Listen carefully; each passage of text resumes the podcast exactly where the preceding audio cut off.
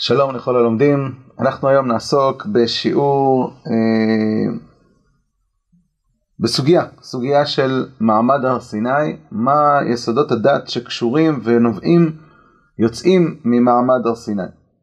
עם ישראל יוצא ממצרים מתוך תודעה שבסוף הוא יגיע להר סיני, אומר הקדוש ברוך הוא למשה כבר במעמד הסנה, בהוציאך את העם ממצרים תעבדון את האלוקים על ההר הזה. ומשה רבנו בכל תהליך אה, אה, עשרת המכות מדבר על שלח עמי ויעבדוני, יש עבודה, תעבדון, ובאמת אה, מה עניין התעבדון הזה? אז בפשטות עבודת הקורבנות שהייתה בסיני, אה, קבלת הברית, קבלת המצוות, באמת אה, ככה פותחת הפרשייה הזאת, אומרת התורה ומשה עלה אל האלוהים ויקרא אליו השם מן ההר לאמור כה תאמר לבית יעקב ותגיד לבני ישראל אתם ראיתם אשר עשיתי למצרים ואשא אתכם על כנפי נשרים ואביא אתכם אליי ועתה אם שמוע תשמעו בקולי ושמרתם את בריתי וייתן לי סגולה מכל העמים כי לי כל הארץ. ואתם תהיו לי ממלכת כהנים וגוי קדוש אלה הדברים שתדבר בני ישראל. אז יש פה את הברית קבלו את המצוות תהפכו להיות גוי קדוש. משה מעביר את זה לזקני העם ויענו כל העם יחדיו ויאמרו כל אשר דיבר השם נעשה. ולכאורה מפה היינו מצפים שיהיה את מה שכתוב בהמשך בפרשת משפטים, שזה פרשת הברית, אה, הקרבת הקורבנות, זריקת הדם אה, על העם אה, וכולי וכולי. אבל פה קורה, קורית איזושהי תפנית, אומרת התורה, ויאמר השם אל משה, הנה אנוכי בא אליך באה וענן, בעבור ישמע העם בדברי עמך וגם בך יאמינו לעולם. ובעקבות זה, וקידשתם היום ומחר, וכיבסו שמלותם. מה המטרה של ההתגלות הזאת? מה המטרה של הקדוש ברוך הוא התגלה לעיני כל העם על הר סיני? אה, במיוחד שאנחנו מוצאים שעם ישראל לא היו מסוגלים לעמוד במעמד הזה, כמו שאומרת התורה בהמשך, ויאמרו אל משה, לפני כן וירא העם וינועו ויעמדו מרחוק, ויאמרו אל משה, דבר אתה עמנו ונשמע, ואל ידבר עמנו אלוהים פן נמות. אל תיראו, כי בעבור נשאת אתכם בא האלוהים, בעבור תהיה יראתו על פניכם, צריך להבין את המשפטים הללו, מה הייתה המטרה של ההתגלות בסיני לכל העם, להעלות את כל העם למדרגת נבואה. גם בפרשת ויתחנן, אנחנו מוצאים שהתוצאות של המעמד היו קשות. אומרת התורה ש"ותקרבון אליי כל אשר שבטיכם וזקניכם ותאמרו הן הראנו השם אלוהינו את כבודו ואת גודלו ואת קולו שמענו מתוך האש. היום הזה ראינו כי ידבר אלוהים את האדם וחי ואתה למה לנו נמות? כי תאכלנו האש הגדולה הזאת. ואז אומרים לו קרב אתה ושמע ואל תדבר אלינו. ואז נאמר עליהם היטיבו כל אשר דיברו. ואתה פה עמוד עמדי ודברה אליך את כל המצווה והחוקים והמשפטים אשר תלמדם אז אם זאת בסופו של דבר לשם הולכים שמשה רבנו הולך ללמד את התורה לכל ישראל בשביל מה היה צריך את המעמד הזה שעם ישראל לא היה מסוגל לעמוד בו? אומר רבי יהודה הלוי בספר הכוזרי. רבי יהודה הלוי כבר ב...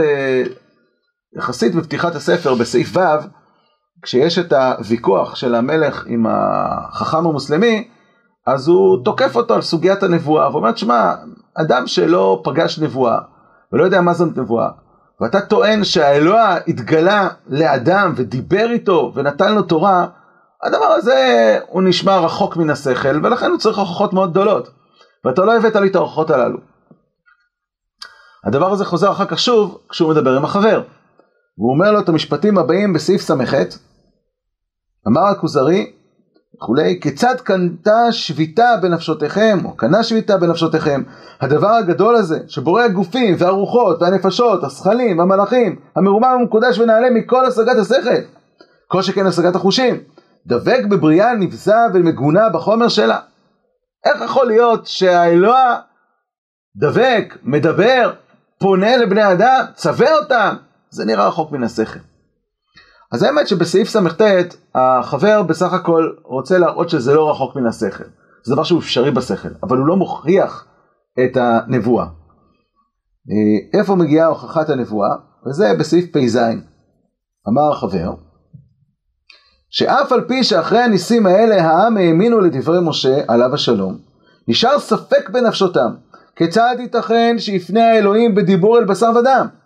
כדי שראשית התורה לא תהיה בדעתו ומחשבתו של בן אדם בליווי השראה וחיזוק מאלוהים. כלומר התפיסה הראשונית שלהם הייתה שלפעמים יש מצב שאדם מגיע לאיזושהי הבנה מסוימת כוח דעתו ואז הוא מקבל איזושהי השראה שמכוונת אותו לאיזשהו משהו של איזשהו דבר אמת. אבל להגיד שהאלוה מתגלה ומדבר על בני אדם ומצווה אותם, לא מאמינים. לא מאמינים. כי חשבו שלא סביר שמי שאינו בשר ודם יפנה בדיבור, שהרי הפניית הדיבור, הפניה בדיבור גשמית. האלוהים רצה להסיר ספק זה שלהם, וציווה אותם לקבל על עצמם טהרה פנימית וחיצונית לשמיעת דברי האלוהים. כן, רבי יהודה הלוי, עוד נחזור לדברים שהוא כותב כאן, אבל מה אומר רבי יהודה הלוי? אומר רבי יהודה הלוי, מטרת מעמד הר סיני היה, הייתה לבסס את האמונה בעיקר השישי. האמונה שיש דבר כזה נבואה. יש דבר כזה שהאלוה, הבורא בעצמו, מגיע למצב שהוא מדבר עם בני אדם, והאדם יכול להגיע למצב שהוא שומע את דבר האלוהים. לא כמו שהפילוסוף בתחילת הספר אומר, שאדם שעשה את כל ההכנות ואת כל הידיעות ואת כל התיקונים המידותיים וכן הלאה, זוכה לאיזשהו שאר רוח, לאיזושהי השגה מהשכל הפועל, מהמלאך הכי תחתון שקיים אה, בעולם המלאכים. אבל לא, מדובר פה על דבר השם, מדובר פה על אה, פנייה מאת האלוה. זאת הייתה המטרה של מעמד הר סיני, אומר רבי די הלוי, לשבור את החוסר אמונה של עם ישראל בנבואה. גם רבי אברהם בן עזרא הולך בכיוון הזה, והוא מבסס את זה אה, מכוח התרבות שעם ישראל היה נתון בו. הוא אומר, דע כי המצרים והודו הם מבני חם. כלומר, שניהם באים מאותו גזע. ואלה סומכים על אלה. יש קשרים תרבותיים, אמוניים, אליליים ביניהם. וחכמי ההודו, כלומר, אם אתה רוצה לדעת מה היה במצרים לפני 3,500 שנה, תסתכל על הודו של היום, ותדע מה המצב היה במצרים לפני 3,500 שנה. וחכמי ההודו נותנים ראיות כפי מחשבתם, כי לא ייתכן שידבר השם עם האדם וחי. כמובן שהוא משתמש פה במשפט שחז"ל אומרים, שעם ישראל אומרים בפרשת ויתחנן. וישראל היו במצרים, והיו בהם אנשים על הדעת האמונה הזאת, והייתה נבואת משה בספק אצלם. אומר רבי, רבי אברהם בן עזרא, שעם ישראל שחי במצרים והיה בתרבות המצרית, ספג לתוכו את הספקות הללו, את התפיסות הללו, שהם לא יכול להיות שיש באמת נבואה שבאה מאת בורא עולם. ולכן, היה להם ספק, כשמשה רבנו מגיע ואומר שהוא נביא, היה להם ספק. שואל רבי אברהם בן עזרא, הרי כתוב כבר בקריאת ים סוף, ויאמינו בהשם ובמשה עבדו. אז כבר האמינו, עשה להם ניסים, עשה להם מפתים, קרא להם את הים, האמינו בשביל צריך מעמד הר סיני. אז מתרץ רבי אברהם בן עזרא, כי כתוב וירא ישראל את היד הגדולה, ולא כל ישראל. אפילו אם היה כתוב כל ישראל, ידבר על הרוב, כמשפט הלשון. אז בעצם מה אומר רבי אברהם בן עזרא? חלק מעם ישראל האמין בקריאת ים סוף, אבל כדי שכולם יאמינו, היה צריך את מעמד הר סיני. וזה הטעם, הנה אנוכי בא אליך באב וענן, בעבור ישמעם בדברי עמך. כלומר, שהם יחוו ביחד איתך את הנבואה, ועל ידי זה הם ישיגו שבאמת יש דבר כזה נבואה. ישמעו את דבר השם בעצמם. ועכשיו אפשר להבין שזה גם, זה הראייה לזה הפסוק בפרשת בית חנן. מה כתוב בפסוק? היום הזה ראינו כי ידבר אלוהים את האדם וחי. עכשיו האמת שהיה אפשר להגיד אלמלא רבי אברהם בן עזרא, שהדגש פה זה המילה וחי. האמינו שיש, ש, ש, שאפשר להגיע לנבואה, אבל, אבל הם אה, לא האמינו שהאדם מסוגל להמשיך לחיות אחרי הנבואה, במיוחד אדם פשוט, כן? זה שאנשים פשוטים הגיעו לנבואה ונשארו חיים, זה... ואף על פי כן, ואתה למה נמות, זה בפשט של הפסוק. אבל רבי אברהם בן עזרא לא מפרש ככה, הוא מפרש שהנקודה המרכזית כי ידבר. היום הזה ראינו כי ידבר אלוהים את האדם. עד עכשיו לא האמנו בזה, עכשיו אנחנו מאמינים בזה. כך אומר רבי אברהם בן עזרא, ולכאורה הוא ממשיך את הקו שראינו גם בספר אה, הכוזרי. הרמב"ן לא מוכן לקבל את הפרשנות הזאת. הוא אומר, אה, הוא אומר כך, הרמב"ן זה בדרשתו לתורת השם תמימה וגם בפירוש שלו לפרשת יתרו. בפר... בתורת השם תמימה הוא כותב כך, הנבואה הייתה בספק אצל האומות, הם מקצתם חושבים שהשמש הוא בורא עולם, כמו שפירשתי, אבל לא אצל זרע אברהם אבינו עליו השלום. הרי אברהם, יצחק ויעקב, שתיים וחצי, שלוש דורות לפני כן, היו נביאים. איך יכול להיות שעם ישראל לא האמין בנבואה? בתוך מצרים, מרים הייתה נביאה, אהרון היה נביא. איך אפשר להגיד שעם ישראל כפר בנבואה? אי אפשר להגיד את זה. הוא אומר משפט עוד יותר חריף אצל, אה, בפרשת יתרו, ואיננו נכון, כי זרע אברהם לא הסתפקו בנבואה, כי האמינו בה מאבותם. ולכן, לא היה ספק של נבואה. אז מה היה הספק? אומר הרמב"ן, וזה שנאמר במשה רבנו עליו השלום והן לא יאמינו לי ולא ישמעו לקולי כי יאמרו לא נראה אליך השם. לא הכחישו כי רק אליו לא נראה. כשמשה רבנו מעורר את הספק מדבר על הספק של עם ישראל בסנה הוא אומר לקדוש ברוך הוא שם במעמד שעם ישראל ישמעו בקולו מי אמר שאני נביא? זה שיש נבואה הם לא חולקים על זה בעצמם נביא אבל שאני נביא מי אמר שאני נביא? וגם זה אומר הרמב"ן לא היה צריך בשביל זה את מעמד הר סיני אחר שבאו הניסים הגדולים הקיימים על ידיו נתעמתה גם הנבואה שלו כמו שכתוב ויאמינו בהשם משה עבדו אומר הרמב"ן ברגע שנביא עושה ניסים וניסים מתקיימים על, הדמו, על ידו, אז אנחנו גם יודעים שהוא, שהוא נביא. אז גם הנבואה שלו התאמתה, כמו שהקדוש ברוך הוא אומר משה רבנו, מה זה בידיך? נותן לו אותות, ואחר כך הם רואים עוד ועוד ניסים, הם רואים שנקרא להם היה, וזהו, והאמינו באשר משה עבדו, ולכן גם האמונה במשה לא הייתה צריכה את מעמד הר לפי הרמב"ן, בעצם אנחנו רואים כמה נקודות. אומר הרמב"ן, קודם כל, עם ישראל האמין בנבואה, לא צריך בשביל זה את, אה, את, את, אה, את מעמד הר סיני, וזו שאלה גדולה גם על... גם הרבי יהודה הלוי וגם הרבי אברהם בן עזרא, באמת היו נביאים בעם ישראל, מה, שייך, מה צריך מעמד הר סיני? הם, הם כופרים בנבואה? קשה להגיד את זה. זו שאלה אחת. אבל השאלה השנייה היא, אה, שלא הזכרנו אותה, הוא אומר, כמו שבשירת הים, בקריאת ים סוף, לא כתוב וירא כל ישראל, כתוב וירא ישראל, גם על מעמד הר סיני כתוב בעבור ישמע העם בדברי עמך וגם בך יאמינו לעולם, לא כתוב כל העם, כתוב העם. אז לכן הדקדוק הזה של רבי אברהם בן עזרא הוא לא הנקודה. ברור שעם ישראל האמין במשה רבנו כבר בקריאת ים סוף. למה? פה הנקודה השלישית, כי לדעת הרמב"ן, ברגע שנביא עושה ניסים, זה כבר מאמת לו את הנבואה. ולכן, אומר הרמב"ן, לא צריך בשביל זה את מעמד הר סיני. אז בשביל מה צריך את מעמד הר סיני? לפני שנראה את הרמב"ן, נראה את הרמב"ם.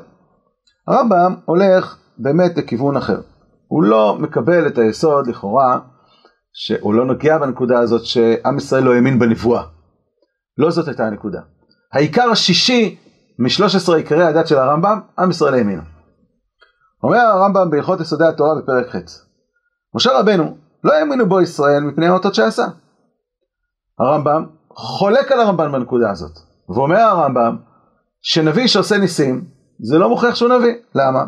שהמאמין על פי האותות יש בליבו דופי, שאפשר שיעשה האות בלט או כישוף. אז, אז בעצם אומר הרמב"ן בהמשך הרמב"ם, סליחה, בהמשך, כשכתוב ויאמינו באשר משה עבדו, זה אומר שהם האמינו שהוא נביא, כמו שנביא בא ועושה לנו אותות, אבל אמונה שיש בה דופי. מה זה אמונה שיש בה דופי? אנחנו מאמינים בך, אבל כל עוד שאין איזשהו משהו שמתעורר, איזשהו ספק שמתעורר, התעורר ספק, אנחנו נחזור חזרה לא להאמין בך, למה? כי זה לא הוכחה שאתה נביא, זה הוכחה שאתה קורא את הים, זה הוכחה שאתה עושה ניסים, וחוץ מזה, מי אמר שזה באמת ניסים? אולי בלט, כישוף, זה אומר שאתה נביא? זה לא אומר שאתה נביא. אנחנו מאמינים בנבואה, מאמינים שאתה נביא. ניסים לא מוכיחים שאתה נביא. אז אומר הרמב"ם, אנחנו הולכים אחריך, אבל מי אתה אחר כך יכול להיות שיש שם בקרבנו ממים, ולא, לא, ולא יאמינו במשה רבנו. בשביל זה היה צריך את מעמד הר סיני. במה האמינו בו? במעמד הר סיני שאיננו ראו ולא זר, ואוזנינו שמעו ולא אחר, האש והקולות והלפידים, והוא ניגש אל הערפל והכל מדבר אליו ואנו שומעים, משה משה לך אמור להם כך וכך. שנאמר הנה אנוכי בא אליך בהבנן בעבור שמעם בדברי עמך וגם בך האמינו לעולם. בכלל שקודם דבר זה לא האמינו בו נאמנות שהיא עומדת לעולם אלא נאמנות שיש אחריה הרהור מחשבה כלומר בקריאת ים סוף מאמינים בך אבל הרהור, אמונה שיש בה הרהור במעמד הר סיני היה אמונה לעולם כלומר מוחלטת בלי, בלי הרהור אי אפשר לערער על זה למה? כי כולם הם והוא עדים על נבואתו שהיא אמת כלומר בניגוד לעשיית ניסים שמוכיח שאולי אתה עושה ניסים אבל זה לא מוכיח שאתה נביא. כשכולנו חווינו אותך נביא שאנחנו שומעים את השם מדבר אליך וזה היה המבנה של המעמד אומר הרמב"ם ממילא אנחנו עכשיו יודעים שאתה נביא יש עימות מוחלט לנבואה. מה ההשלכה שיש לזה? אומר הרמב"ם עכשיו כל נביא שיעמוד אחר משה רבנו ויעשה אותות אנחנו לא מאמינים לו בגלל האותות אנחנו מאמינים לו בגלל שמשה רבנו אמר לנו בתורה להאמין לנביא שעושה אותות, והאותות מצליחים. ולכן אנחנו, אנחנו הולכים אחריו. אבל אנחנו הולכים עליו גם משה רבנו.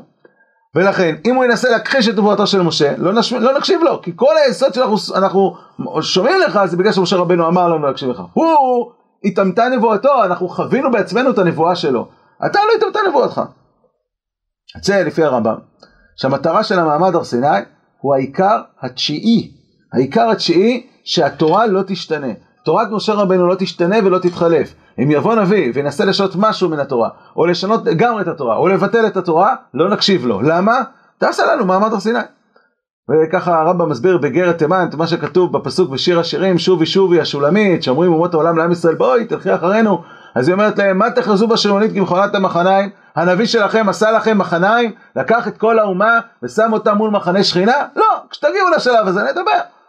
זה בעצם המטרה של מעמד הר סיני. ואומר הרמב"ם, ויש לו דיוק יפה, שזה המטרה של המד, כתוב מפורש בפסוק. הנה אנוכי בא אליך באה וענן, בעבור ישמע מדברי עמך, הם מאמינים בנבואה. אבל זה שאתה תהיה במצב של נביא מוחלט, של עימות נבואה כזה שאף אחד לא יוכל לערער אחריך, וגם בך יאמינו לעולם, זה הנקודה, לעולם, לכל העולמות, התורה היא נצחית, העיקר התשיב. זה אה, שיטת הרמב"ם. כלומר, אם רבי אברהם בן עזרא לקח את הפסוק של אה, אה, אה, אתה, איך, איך הוא אמר שם? היום הזה ראינו כי ידבר אלוהים את האדם וחי, וזה המטרה של המעמד, לדעת הרמב"ם, וגם בך יאמינו לעולם. קרוב אבל שונה, אה, יש לנו את רבי יוסף אלבו בספר העיקרים. רבי יוסף אלבו יוצר חלוקה מהותית בין המושג נביא לבין המושג שליח. שליח זה מישהו שנשלח לתת תורה, זה אומר שכל חייו, כל דבר שהוא אומר, כל דבר שהוא מלמד, הוא, אה, זה דבר השם. נביא, זה אומר שעכשיו כשהוא מתנבא, הוא אומר לך שהוא מתנבא, אתה מבין שזה דבר השם. אבל מי אמר שמחר בבוקר הוא עדיין נביא? מי אמר שמחר בבוקר הוא לא כופר? מי אמר שהוא לא מעכשיו מחליט להגיד לנו כל מיני שטויות, או כל מיני הבלים, או כל מיני דברים שהוא ממציא מעצמו? הרי נביא יש לו חופש בחירה. אומר רבי יוסף אלבו, ההבדל בין נביא לשליח. כי הנביא, עימות נבואתו הוא באגדת העתידות, כי לא יפול דבר מכל דבריו ארצה. ואם בעשיית אותות ומופתים. מצווה לשמוע אליו כל עוד לא יימצא שקר בדבריו. כי אפשר שהנביא יהיה נביא אמת, ויחזה בשום פעם בבחירת עצמו, ולא מצד הנבואה. חננה בן עזור היה נביא אמת, ואחר כך דיבר נבואות שקר. אז נביא, אני לא יודע שמחר בבוקר, זה שעכשיו עשה לי אותות ומופתים, אני יודע שעכשיו הוא נביא. למה מחר אני מקשיב לו? מכוח החזקה, כל עוד שלא הוכח שהוא הפך להיות נביא שקר. ככה אי אפשר לתת תורה, ככה אפשר לתת הוראות שעה. וזה תמצא, שאמר, אבל השליח, קפצתי, אבל השליח הוא אשר הוא השליח לנתן תורה על ידו, אי אפשר שיחזה בשום פנים, הוא חייב להיות עימות כזה, שכל מה שהוא יגיד במשך חייו, הוא יגיד שזה דבר השם, אנחנו נדע שזה דבר השם. ולכן, ולזה תמצא שאמר השם למשה בעת מתן תורה, הנה אנוכי בא אליך באב ענן בעבור ישמעם בדברים עמך, וגם בך יאמינו לעולם, מה זה לעולם? לעולם זה לכל חייך. שכל מה שאתה תגיד הם ידעו שזה תורה מן השמיים, שזה דבר השם. כלומר אני רוצה לאמת להם מציאות הנבואה עצמה, עימות עצמי, וגם לאמת להם שאתה שלוח מאיתי, לתת תורה על ידך. וזה בשהם עצמם ישיגו מעלת הנבואה, וזה יתאמת להם מציאות הנבואה עצמה, ועוד שישמעו אותי מדבר עמך שאני רוצה לתת תורה על ידך, מה כתוב שם? לך אמור להם שובו לכם לעולכם, אתה פה עמוד עמדי, ואדברה אליך את התורה ואת את כל התורה, המצווה והחוקים והמשפטים אשר תלמדם ועשו בארץ. עם ישראל שומע שהקדוש ברוך הוא הולך לשלוח אותו עכשיו, שכל מה שהוא ילך להגיד, אז הם, אה, זה, זה דבר השם, הוא הולך ללמד אתכם תורה. יותר מזה, אנחנו מוצאים בפרשת ואתחנן שעם ישראל אומרים למשה רבנו, דבר אתה עמנו ונשמע. כן, לך, אה, אה, תשמע מה השם אומר, אנחנו כבר לא מסוגלים לשמוע בעצמנו, אתה תהיה שליח ותעביר אלינו. אז בעצם גם מצד עם ישראל, גם מצד הקדוש ברוך הוא, המטרה של המעמד היה ליצור סיטואציה, ליצור מצב שמשה רבנו לא סתם נביא, משה רבנו הוא שליח, הוא שליח לתת תורה, ולכן כל מה שהוא יגיד שזה דבר השם, אנחנו יודעים בוודאות זה דבר השם כי שמענו את השם שולח אותו, הוא נתן לו גושפנקה שכל מה שהוא יגיד עד סוף חייו, הקדוש ברוך הוא אומר זה, זה הדברים שלי. לכן היה ענישה מאוד מאוד קשה כלפי כוח שאמר שהוא, משה רבנו אומר דברים מליבו, כי היה לנו מעמד הר סיני, אז הענישה הייתה מאוד קשה, זה, הייתה, זה היה כל מטרת המעמד. לפי רבי יוסף אלבו, העיקר המרכזי שמתבסס, שמעמד הר סיני בא לבסס אותו, זה העיקר השמיני, שהתורה כולה מן השמיים, שכל מה שמשה רבנו אמר כולו מן השמיים. אז אם לפי אה, הרמב"ם, הביסוס של מעמד הר סיני זה העיקר התשיעי, שהתורה לא תשתנה לעולם ועד, כן? הוא לוקח את המילה לעולם, הכוונה לכל כל התקופות. אצל אה, רבי יוסף אלבו הנקודה של המילה לעולם זה לתקופתו של, כלומר לעולם, הכוונה כל ימי חייו של, של משה רבנו, שכל הדברים שהוא אומר זה דבר השם. זאת הייתה הנקודה הכי מרכזית, לפי רבי יוסף אלבו, הכותרת של מעמד הר סיני זה הפסוק, לחם עליהם שובו לכם ולכם, ואתה פה עמוד עמדי. זה הכותרת. הרמב"ן, אנחנו נשארנו בעצם בקושייה. למה? כי הרמב"ן לא מקבל את הרמב"ם, ולדעתו, כל נביא שעושה ניסים, זו הוכחה מוחלטת שהוא נביא אמת. אז אם כל נביא שעושה ניסים הוא נביא אמת, ומשה רבנו עשה ניסים ובגלל זה אנחנו אה, הולכים אחריו בצורה מוחלטת, והאמינו באשר משה עבדו זה לא אמונה שיש בדופי לדעת הרמב"ן. אז הוא חולק על רבי, רבי אברהם בן עזרא שמדבר רק על חלק מהעם, והוא חולק על הרמב"ם שזה אמונה שיש בדופי. אז אם כן, יש פה בעיה עכשיו. מה הבעיה? הרי כל נביא שמחר בבוקר יעשה לנו נס, יוכל למחוק את נבואת משה רבנו. אומר הרמב"ן, זאת הייתה מטרת מעמד הר סיני. אבל איך עושים את זה? אומר הרמב"ן, מקום מספר 10, מה נכון בעיניי? שאמר, אני בא אליך באה וענן, שתיגש אתה אל ערפל בעבור ישמע העם, וגם בך יאמינו לנצח בכל הדורות, ואם יקום בקרבם להביא חולם חלום כנגד דבריך, יכחשו מיד, איך? הרי גם עושה ניסים, שכבר ראו בעיניהם, ושמעו באוזניהם שהגעת למעלה העליונה בנבואה.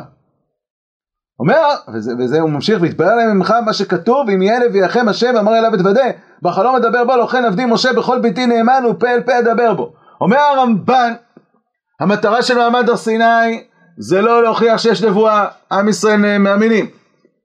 ולא להוכיח שמשה רבנו נביא, כי בשביל זה מספיק ניסים. אלא להפוך את משה רבנו למעלה מכל הנביאים. איך? מכוח מה? הרי גם נביא שעושה ניסים לדעת הרמב"ן הוא בוודאי נביא אמת, הוא לא מקבל את מה שראינו ברמב"ם וברבי יוסף אלבו. אומר הרמב"ן נכון, אבל כדי ששאר הנביאים לא יכחישו את נבואתו של משה, אז מטרת המעמד הייתה שעם ישראל ישיגו את מעלת נבואת משה, שהיא למעלה מכל הנביאים, באופן הנבואה שלו. אופן הנבואה שלו, שזה פה אל פה אדבר בו, במראה ולא בחידות, תמונת השם יביט, הנבואה, המדרגה הזאת של ההשגה של משה רבנו, עם ישראל השיג אותה במעמד הר סיני. וזה בעצם יצר מצב שלכן התורה לא תוכל להשתנות. אם כן, לדעת הרמב"ן, העיקר שמתבסס במעמד הר סיני הוא העיקר השביעי שהרמב"ם מביא מ-13 העיקרים. כלומר, נבואת משה רבנו שהיא למעלה מכל הנביאים, ולא קם נביא עוד בישראל כמשה, אשר ידוע השם פנים בפנים. והרמב"ן מדייק בפסוק בפרשת יתרו, בעבור ישמעם בדברי עמך. מה זה עמך? הוא אומר עמך, הכוונה במדרגה שלך. וכך כותב הספורנו, בעבור ישמעם וגם בך יאמינו לעולם, יאמינו באפשרות נבואתך שתהיה פנים אל פנים. כי אמנם מדבר עמהם פנים בפנים, בלתי שום חלום, כי אומרו פנים בפנים דיבר השם עמכם. כלומר, אומר, אומר רבי אספורנו, המעמד הסיני המעמד חד פעמי, שבו כל עם ישראל חווה את מדרגת נבואתו של משה רבנו, פנים בפנים דיבר השם עמכם, כאשר ידבר איש על רעהו. למה? כדי להראות להם מה זאת נבואת משה, שהיא למעלה מכל הנביאים. זה מה שהם השיגו במעמד הר סיני, זאת הייתה מטרת המעמד. גם הר"ן, בדרשות שלו, בדרוש החמישי, כותב את היסוד הזה, שעם ישראל הגיע למעלה הגדולה של משה רבנו, כמו שהעיד השם יתברך על אדון הנביאים במראה ולא בחידות, ואם היות שלא יהיו כל ישראל אה, שלמי החוכמה והמידות, השיגו עתה כל ישראל זאת ההשגה לקיום התורה. ושנדע שמשה רבנו למעלה מכל הנביאים. אז אם כן, יש לנו פה את הספורנו, את הרמב"ן ואת הר"ן, שהולכים על כיוון שלישי, שמטרת מעמד הר סיני היה עיקר השביעי. אז יצא לנו עד כאן, למעשה, שהרמב"ן אומר שעיקר מטרת מעמד הר סיני זה הכרת נבואת, מדרגת נבואת משה רבנו. ורבי יוסף אלבו, העיקר זה בעצם שמשה רבנו כל דבריו זה דבר השם, ולכן תורה מן השמיים, העיקר השמיני. והרמב"ם אומר שהעיקר זה העיקר התשיעי, שהתורה לא תשתנה, וזה זה שהתאמתה נבואתו של משה רבנו עימות עצמי לעומת שאר הנביאים, שזה לא עימות עצמי. ועכשיו אנחנו רוצים לחזור לרבי יהודה הלוי, כי ראינו שהרבי יהודה הלוי ורבי אברהם בן עזרא באו ואמרו, תשמע, עם ישראל לא האמין בנבואה. הדבר הזה היה קשה. עם ישראל לא האמין בנבואה. חוץ מזה, כתוב ויאמינו בהשם ומשה עבדו שאלנו, לא כל ישראל, קשה להגיד את זה. מה אומר רבי יהודה הלוי? רבי יהודה הלוי לא אמר את מה שאמר רבי אברהם בן עזרא. מה אמר רבי יהודה הלוי? אנחנו נחזור לדברים שהוא אמר בסעיף פ"ז. הוא אמר כך: ואף על פי שאחרי הניסים האלה העם האמינו לדברי משה. כלומר, לא כתוב חלק מהעם ולא כל העם. לא כתב האמינו למשה אבל לא האמינו לו בלב שלם אלא אמונה שיש בדופי. האמינו לדברי משה. נשאר ספק בנפשותם כיצד ייתכן שיפנה האלוהים בדיבור על בשר ודם. לא ברור המשפט הזה. האמינו או לא האמינו? אם לא מאמינים בכלל שיש נבואה, אז מה זה האמינו לדברי משה? כדי להבין את זה, ולהבין בעצם את העומק של רבי יהודה הלוי, יש פה דברים מאוד מאוד עמוקים שרבי יהודה הלוי כותב. נפתח קודם כל בהבנה נוספת, בנקודה נוספת שכתובה ברבי ספר אלבו בספר העיקרים. אומר רבי ספר אלבו במקום מספר 9, א' י"ח. אה, לא, סליחה. אה, כן, במקום מספר 12. הוא אומר כך, הנביא שייתן אות על היותו נביא, בראייה שהוא, בראייה שהוא ילך על המים, או שיבקע את הנהר, לעבור בו, או שילך במואש ולא יכווה, או שירפא את החולים או את המצורעים, כן, הוא נותן את הדוגמאות של אה, אותו האיש מהנוצרים.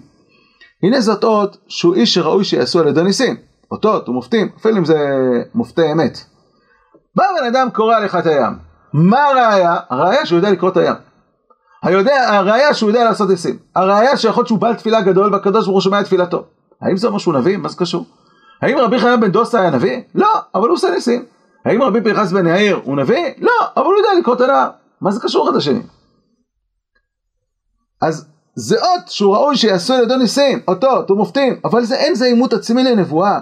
כי כבר ימצאו אותות ומופתים נעשים על ידי בלט וכישוף, או נעשים על ידי צדיקים שאינם נביאים. ולזה תמצא את כל האותות והמופתים שעשה משה קודם מתן תורה, היו אותות את שראוי שיעשו על ידו, אותות ומופתים בלבד, לא לקבל תורה על ידו. ולכן, ולדבר זה בלבד הייתה אמנת ישראל בו, על כן היו מתנהגים על פיו. והאמינו בהשם ומשה עבדו. מה האמינו? האמינו שאנחנו אנחנו נלך אחריך. אתה מנהיג חבל על הזמן. למה? שווה ללכת אחריך.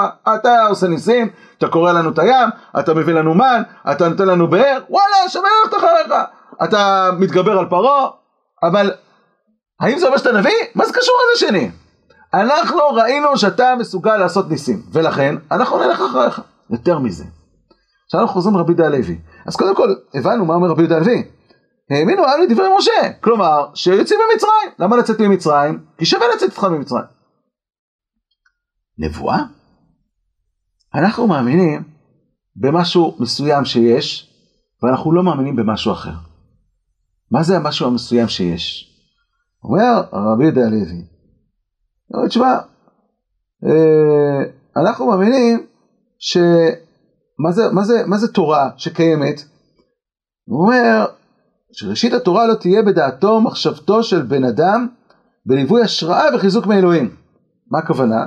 אז הוא ממשיך הלאה, שבהתחלה מה שהם חשבו שהנבואה, כמו שחושבים הפילוסופים, מנפש שמחשבותיה טהורות, הדבקה בשכל הפועל, כמו רוח הקודש או גבריאל, מקבלת השראה. כלומר, אדם נמצא באיזשהו ריכוז פנימי, נמצא במצב שהוא, יש לו מידות מתוקנות, יש לו דעות נכונות, והוא כל כולו עסוק בדינים, שהעניינים הללו מובילים אותו לאיזושהי השראה שנותנת לו איזושהי השגה מסוימת, איזושהי השגת אמת.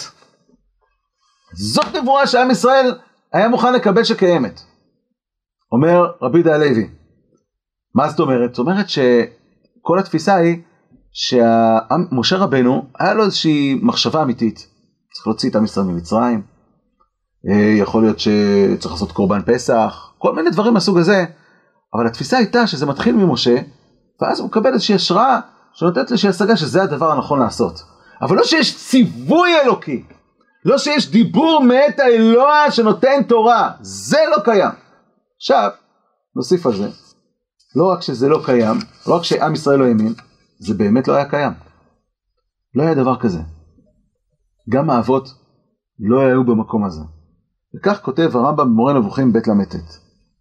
על פי הכתוב בספרי הנבואה והמופיע במסורת, הוא שאף מכל הנביאים שקדמו, שאף אחד מכל הנביאים שקדמו למשה רבנו, כגון האבות ושם ועבר ונוח ומתושלח וחנוך, לא אמר מעולם אל קבוצה של אנשים, האל שלחני אליכם וציווני לומר לך כך וכך, ואסר עליכם לעשות כך, וציווה, וציווה עליכם לעשות כך. לא כתוב בתורה ולא המסורת האמיתית מעידים על דבר כזה. אלא אל הללו באה רק התגלות מאת האל, כפי שהסברנו. מי שגבר עליו אותו השפע כגון אברהם, אסף את האנשים וקרא להם מתוך הלימוד וההדרכה אל האמת שהשיג, השיג איזושהי השגת אמת. מתוך השגת אמת הזאת הוא הולך ומלמד את האנשים. יכול לצוות עליהם? לא. כי הוא לא הגיע למקום הזה של לשמוע ציווי אלוקי. הוא השיג השגה. אומר הרמב"ם, כן היה אברהם מלמד את האנשים, מבאר להם בראיות עיוניות שיש לעולם אלוה אחד, ושהוא ברא את כל זולתו, ושאין ראוי לעבוד אותה, את אותם התמונות, ולא דבר מן, מן הנבראים, והיה כורת את האנשים ברית על זאת, ומושך אותם בנאומים יפים, מעשים טובים כלפיהם, הכל זה נפלא, אבל אין פה ציווי, אין פה ציווי של נביא. ומעולם לא אמר האל שלחני אליכם וציווני ואסר עליי. גם כאשר נצטווה על המילה, הוא ובניו ובני ביתו, מעל אותם, ולא קרא את האנשים אל זאת בצורה של קריאה נבואית. אז מה זה מה שכתוב כי ידעתי למען אשר יצווה את בניו? אומר הרמב"ם יצווה מלשון הוא יצווה. זה צוואה של אבא לבנים. אבל אין פה ציווי אלוקי. למה? כי זה השגה שהוא השיג. זאת הנבואה שעם ישראל הכיר במצרים, כי זאת הנבואה שהייתה עד אותה תקופה. הנבואה שהייתה עד אותה תקופה, הייתה נבואה שהאדם השיג איזושהי השגה מכוח הצדיקות שלו, מתוך הריכוז שלו, מתוך הבירור, בירורי האמת שלו, זכה לאיזושהי השראה של איזושהי השגת אמת. הוא השיג שיכול להיות שעכשיו אפילו צריך לקיים את המצוות הללו, מצוות אחרות, אבל זה הסדר האלוקי, אז ראוי לעשות את זה. אבל לא קיבל ציווי מאת האלוה במובן של דיבור המצווה וגם מצווה לאחרים. במיוחד המצווה לאחרים. לכן יצחק ויעקב ולוי וקהת ועמרם היו קוראים את בני אדם בצורה כזאת. כן, אתה מוצא את החכמים אומרים הנביאים שקדמו למשה רבנו בדינו של עבר, בדינו של מתושלח וכולי. היו רק נביאים שלימדו את האנשים, אבל לא אמרו, ויאמר השם אליי, דבר אל בני, אל אה, אה, בני פלוני. ואילו משה, יודע אתה אשר נאמר לו, ומה אמר, ואת דבר כל העם אליו, היום הזה ראינו כי ידבר אלוהים את האדם וחי. היום הזה ראינו שמה? יש דבר השם, יש ציווי, זה חדש. זה לא היה עד עכשיו. משה רבנו פותח עולם חדש של נבואה, שממנו, לדעת רבי יהודה הלוי, בוודאי, זה ממשיך הלאה. זה משהו חדש של נבואה. שואל הרמב"ן את רבי אברהם בן עזרא, שואל הרמב"ן, בעצם גם את הכוזרי, עם ישראל לפני, כשהם היו במצרים לא האמינו בנבואה? בנבואה הזאת לא. לא שהם לא האמינו, זה גם לא היה קיים בכלל. עם ישראל לא האמין בנבואה כמו שהבין רבי אברהם בן עזרא בגלל שהם ישבו כמו הודו והמצרים לא האמינו, אה, היו כופרים. מה פתאום? בזה צודק הרמב"ן. רבי יהודה הלוי אומר לא שהם כפרו בנבואה, הם לא האמינו בנבואה של ציווי אלוקי כי לא היה עד עכשיו כזה דבר. לא היה כזה דבר. ולכן כשמשה רבנו מגיע לפרעה הוא אומר לו כה אמר השם אלוהים עברים שלח עמי ויעבדוני מה זה הדבר הזה? אין דברים כאלה, לא היה מעולם. לא היה מעולם, לא ידעתי את השם. אומר לו הקדוש ברוך הוא למשה, למשה רבנו, ובשמי השם לא נדעתי להם. המושג הזה של שם השם כמצווה, זה דבר חדש, לא היה לפני כן. גם האבות לא היו במקום הזה. זה המושג שהלך עמי ויעבדוני, פתאום יש מצוות. תעבדון את האלוקים על ההר הזה, יש ציווי מאת האלוה, זה כל היסוד של ספר הכוזרי. שזה לא שאתה עושה את הדברים מתוך ההבנה שלך, ואז הקדוש ברוך הוא אומר וואלה, אתה כזה עובד אותי בהשתדלות, יאללה, אני אתן לך כל מיני דברים. מה פתאום, אין דברים כאלה. הציווי צריך לבוא מבית האלוה. זה היסוד של כל הספר. זה היסוד של מעמד הר סיני. ובשמי השם לא נודעתי להם. אז אם כך, למה עד האבות זה לא, עד, עד, עד, עד מתן תורה זה לא היה? למה עד משה רבנו זה לא היה? אומר רבי יהודה הלוי בספר הכוזרי בית נ"ו הוא מדבר שם על מעלת התורה כמה, איזה מעלה גדולה יש לה ואז הוא ממשיך אבל אולי בני ישראל לא הייתה התורה בעולם גדולה מזאת מעלת בני ישראל אינה מכוח משה להפך גדולת משה אינה, אינה אלא מכוחם כל עוד שלא הייתה אומה אז ממילא לא היה שייך לא לתת תורה ולא התגלות נבואית כזאת. כשהאומה הגיעה למצב שהיא התארגנה והפכה להיות כבר אומה, יוצאת ממצרים 60 ריבו, עכשיו אפשר לעלות לקומה הזאת. זאת הקומה הנבואית של משה רבנו מצ... מציף, והקומה הזאת, אני לא מדבר עכשיו על אופן נבואתו של משה רבנו שהיא יחידית, היא חריגה, אבל עצם העניין הזה שהאלוה מדבר עם בני אדם ומצווה אותם, זה נפתח אצל משה רבנו, וזה ממשיך אחר כך הלאה לכל הנביאים של עם ישראל. יותר מזה, כל עם ישראל שייכים במדרגה הזאת.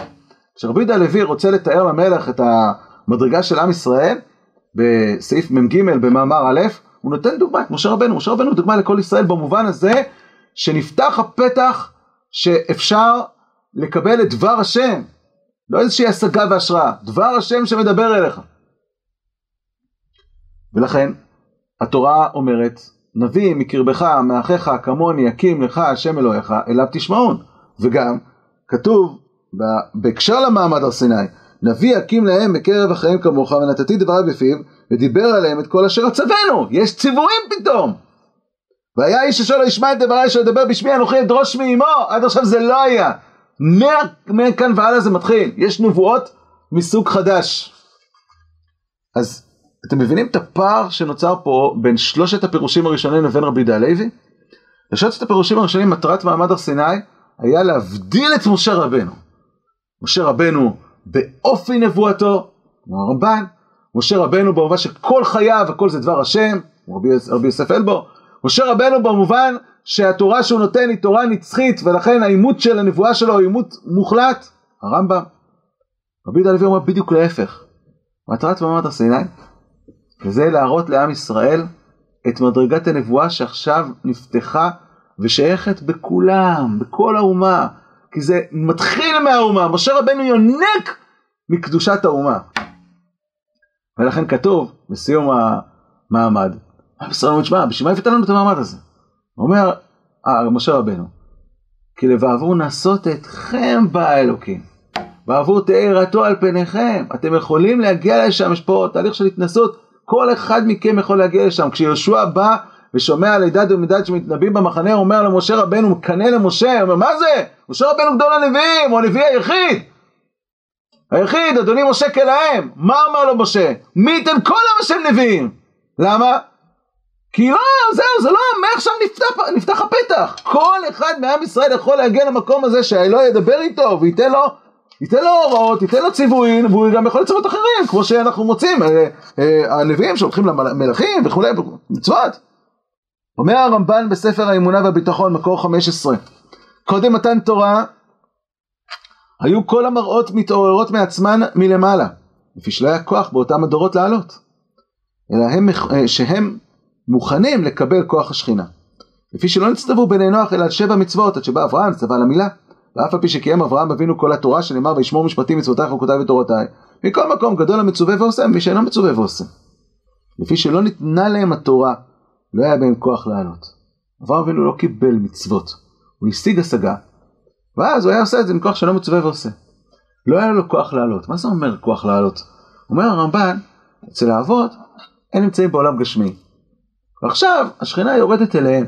השכינה יורדת אליהם בהמשך הוא מסביר, נותנת להם איזשהו משהו גשמי של איזושהי, כדי שהם יצליחו להשיג מעין מה שקיים בעולם העליון, כן, נברא איזושהי בריאה שנבראת למענם שישיגו את אותה השגה שצריכים להשיג, וככה זה עובד.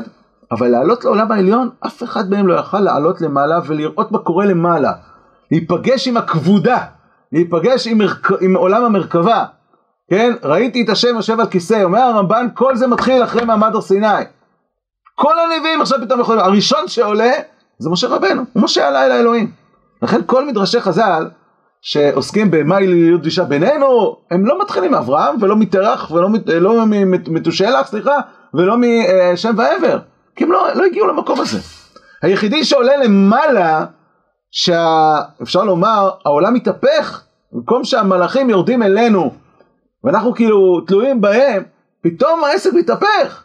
הנביא עולה למעלה, הוא משה עלה אל האלוהים, אל עולם העליון. ואז מה, מה לילוד אישה בינינו? מה לילוד אישה ביניכם? ברגע שהוא הופך להיות מצווה, מאותו רגע העולם מתהפך. כל העולם תלוי עכשיו בעשיית המצוות של עם ישראל. אתם תלויים בו, אתם הופכים להיות משרתים שלו, הכל מתהפך. ומשה כתיב ומשה עלה אל האלוהים. אבל משנראה לו בסנה נאמר וירא מלאך השם אליו, ולא כתיב היה על משה. מכל זה למדנו כי במעמד הר סיני ניתן כוח ורשות לנביאים לעלות איש כפי יכולתו. אומר הרמח"ל בדעת תבונות, שהכוח הזה היה מכוח, גם הרמב"ן אמר את זה, אבל מרחיב את זה יותר, שזה ניתן להם על ידי הציווי, זכו למצוות. כוח העבודה עצמה אינו ניתן להם אלא מידו יתברך, וזה מה שניתן להם בשעת מתן תורה. ומה שמקיים ומחדש מכל אחד, אחד ואחד תמיד. ותראי שזהו העניין הפרש בין המצווה ועושה למי שאינו מצווה ועושה. כי האדם המצווה יש כוח בידו, מסור ממנו את בער, שיתקן במעשיו התיקונים המצטרכים בבריאה. מה שאינו כן בשאינו מצווה. וראיה לדבר הכהונה, שכהן העובד מתקן כל העולם, וזר שעבד חילל, חייב מיתה. ולא עוד אלא שכהן שעבד, עצמו שעבד, ולא בגדים, הרי הוא כזר. הכל תלוי בכוח עליון, ברור מנה דמלכה. ותראי, כי זה מה שעשה אדון ברוך הוא לישראל בהר סיני. שהנה לא נתן להם שם תורה כולה במעמד ההוא, לא קיבלו את כל המצוות שם. אבל הייתה הכנה כוללת לכל עבודת המצוות. כי אז השלים להם תחילה כל העיטורים המעלות הראויים לאדם להיות עובד את יוצרו וכולי. בבואם אל הר סיני נתן להם האדון כל היקר מגיע להם שישתנה ממציאותם, שיהיות כוח, להיות משרתים, לפני, משרתים אותו.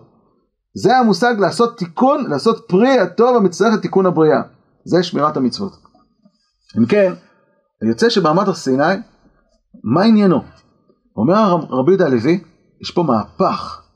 מעמד הר סיני הוא להעלות את כל עם ישראל למדרגה שמשה רבנו כבר התחיל לחוות אותה עוד לפני כן, המצווה ועושה. להיות במקום שהאלוה מדבר עם בשר ודם. לא משיג איזושהי השגה, אלא מצווה אותו, מצווה אותו גם כלפי אחרים. עולם המצוות מתחדש כאן, עולם הנבואה שמתחילה אצל משה רבנו וממשיכה אצל כל שאר הנביאים, אחריו התחדשה פה. מי ייתן כל עם השם נביאים? מה זה מי ייתן? היה מעמד הר סיני ויכול להיות הלאה. כי לבעבור נסות אתכם בא אלוקים, כולם יכולים להיות שם. אה, רבי יהודה הלוי במאמר רביעי ג' מסביר גם כן את ההבחנה הזאת שמסביר הרמב"ן בין אה, זה שיש איזשהו גילוי פיזי שמראה לך שיש פה איזשהו אה, גילוי אלוהי כמו למשל הענן והאש וכולי וכולי וכולי שזאת מדרגה נמוכה זה היה גם עוד לפני מעמד הר סיני עוד לפני משה רבנו לבין ראיית הכבודה כמו שהוא אומר ראיית הכבוד ראיית הכבוד זה כבר עלייה למעלה לעולם העליון וזו השגה שהייתה מחודשת גבוהה יותר בעקבות אה, מעמד אה, הר סיני ומעלתו של משה רבנו. אם אנחנו מסכמים אנחנו רואים פה דבר מאוד מעניין. ראינו שלוש שיטות שאתה שאלנו מה, מה מטרת המעמד. בעצם יצא לנו שמטרת המעמד זה גם העיקר השישי, גם העיקר השביעי, גם העיקר השמיני וגם העיקר התשיעי. אבל יש פער עצום בין העיקר השישי, רבי יהודה הלוי, לבין שלושת העיקרים הבאים. זה ממש נראה כמו שני הפכים. כי לדעת רבי יהודה הלוי, אולי נתחיל הפוך, לדעת הרמב"ם, הרמב"ן ורבי יוסף אלבו, מטרת מעמד הר סיני, כפי שאמרנו, הייתה לייחד את משה רבנו. בעבור ישמע עם בדברי עמך. זאת הייתה המטרה. לדעת רבי יהודה הלוי, מטרת מעמד הר סיני הייתה להעלות את כל האומה. יותר מזה, להראות לכל אחד ואחד באומה שהוא קשור ישירות לבורא עולם, ומצווה ישירות מאת בורא עולם. זה הפוך לחלוטין. והפסוק של רבי יהודה הלוי זה היום הזה ראינו כי ידבר אלוהים את האדם, כל, כל אחד מאיתנו, וחי, כי לבעבור לעשות אתכם באלוהים. גם מבחינת המבנה של מעמד הר סיני. אז אצל הרמב"ם, הקדוש, איך הוא מתאר את זה? הקדוש ברוך הוא מדבר עם משה ואנחנו שומעים. אבל בעצם המעמד מהו? השם מדבר עם משה, אנחנו נמצאים בצד כמי שמסתכלים, כעדים בדבר, כן? יש uh, כביכול uh, איש שמקדש אישה, אנחנו עדים בדבר, עדים, עומדים מהצד, אבל היינו בחוויה, אנחנו יכולים להעיד על זה. אצל רבי יהודה הלוי זה הפוך לגמרי. אצל רבי יהודה הלוי האלוה מדבר עם האומה, יש מפגש שבין האלוה לאומה. משה רבנו הוא איזשהו פרט שם, הוא לא, הוא אחד מהפרטים.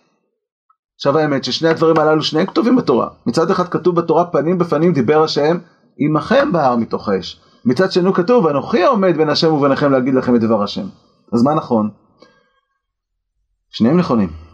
בעצם לא רק ששניהם נכונים, אלא זה שני מבטים שצריך את שניהם, ורק בשילוב שלהם מגיעים לשלמות.